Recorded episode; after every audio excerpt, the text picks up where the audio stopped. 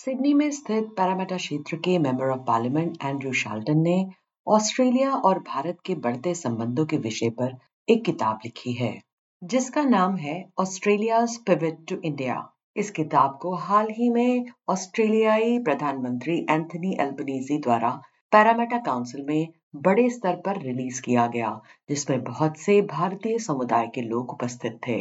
इसी सिलसिले में हम जुड़ रहे हैं डॉक्टर एंड्रू शाल्टन से जो हमें अपनी इस नई किताब के बारे में कुछ विशेष जानकारियाँ दे रहे हैं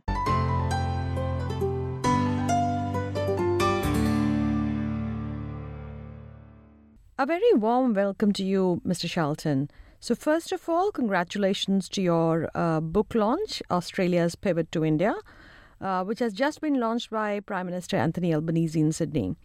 So, Mr. Charlton, give us a sense what inspired to write this book about Australia India relations and what was the motivation or reason behind this choice? Well, great to be with you. Um, this book is about two things. First of all, it's about the rise of India in the world uh, its incredible ascendancy to become a major superpower, the largest population in the world, the fastest economic growth in the world, and the fastest growth in military capability in the world.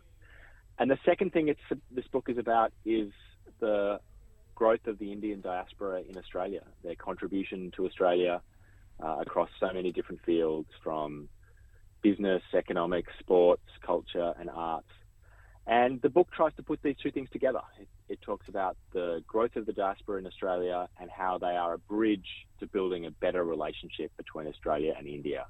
And I thought that was an important story to tell because I don't think many Australians fully understand the rise of India and how important it's going to be in shaping our region and our world over the next couple of decades. Yeah. Uh, Mr. Charlton, could you provide us a brief summary of the book and who would you suggest uh, should read this book? Yes, absolutely. Well, the book is in four parts. Uh, the first part is called Acquaintances. The second part is called Friends.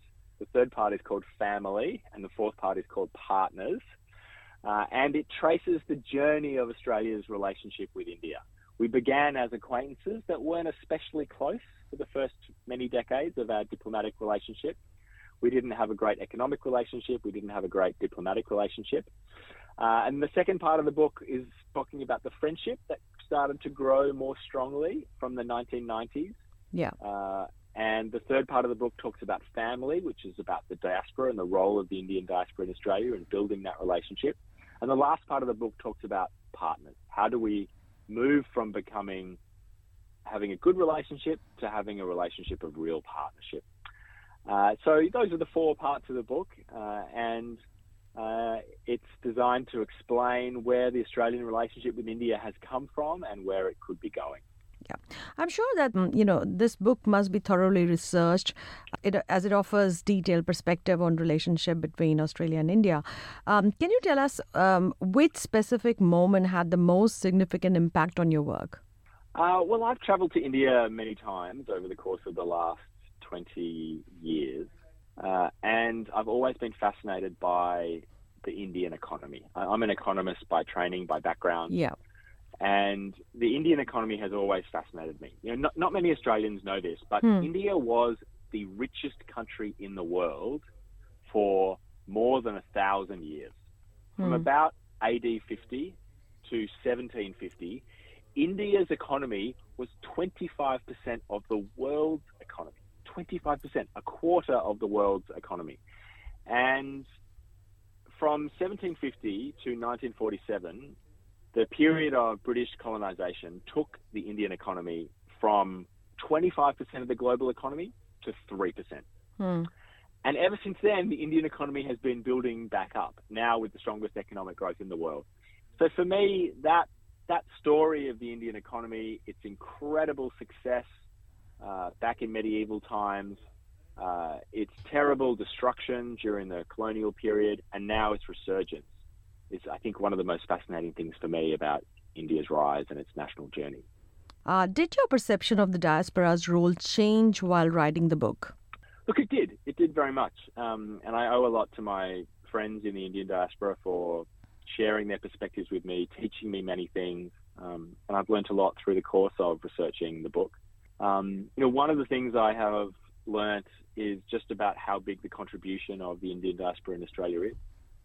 Um, you know, just to give you one fact, yeah, uh, the the Indian diaspora in Australia are fabulously well qualified. They make a huge contribution to our employment and labour market in Australia. Uh, the Indian diaspora is more than twice as likely as other Australians to have a bachelor's degree or higher. Uh, so they are fabulously well qualified, but we also need to support the Indian diaspora. One of the other facts in the book is that many people in the Indian diaspora who are well qualified are working in jobs that do not require those qualifications. Hmm. They're effectively underemployed. Right. And yep. so we have a lot of work to do in Australia to make sure that we recognise the qualifications, uh, particularly of uh, migrants to this country, and we tap that potential and make the most of it. Yeah. Now, um, I was going through some of the book reviews uh, which your book has received, and uh, I went through Professor Amitabh Mattoo's book review, former director of Australia India Institute, who has questioned whether your book, uh, along with the previous report by Peter Varghese, titled then uh, India Economic Strategy to 2035, uh, will have a similar transformative impact on India as the Ross Garnaut report and Kevin Rudd's writing did for China three decades ago. Do you aspire for this book to achieve a comparable influence? Well, I would I would love for the book to make a small contribution to our understanding of the Australia-India relationship and the betterment of the Australia-India relationship. Um, you know, the the Labor government under Prime Minister Albanese has put a very high priority on our relationship with India. Prime Minister Albanese is the first Prime Minister in Australian history to travel to India twice in one year. Hmm. We have uh, 11 ministerial visits, Australian ministers visiting India this year alone, that's a record. So I think Australia's relationship with India has been given a really high priority by the government. Uh, and I hope that this book plays a small role uh, to continue to promote that relationship and provides awareness about how important that relationship is to Australians. Right. Um, how would you like readers to perceive the book?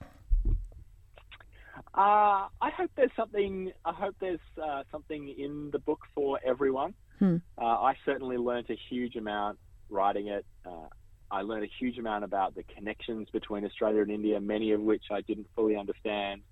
I learned a huge amount about the contribution of the Indian diaspora to Australia uh, and the richness of that contribution.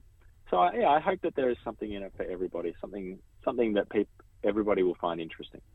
Is it for the Indian diaspora to read, or is it the uh, Australian side to understand the Indian diaspora?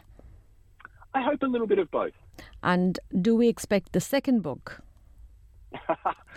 well, at the rate that Australia's relationship with India is changing, which is very fast, yeah. Uh, there is uh, there is a lot to say about the relationship. So uh, no doubt there'll be uh, there'll be lots more news about the relationship soon as it continues to go from strength to strength.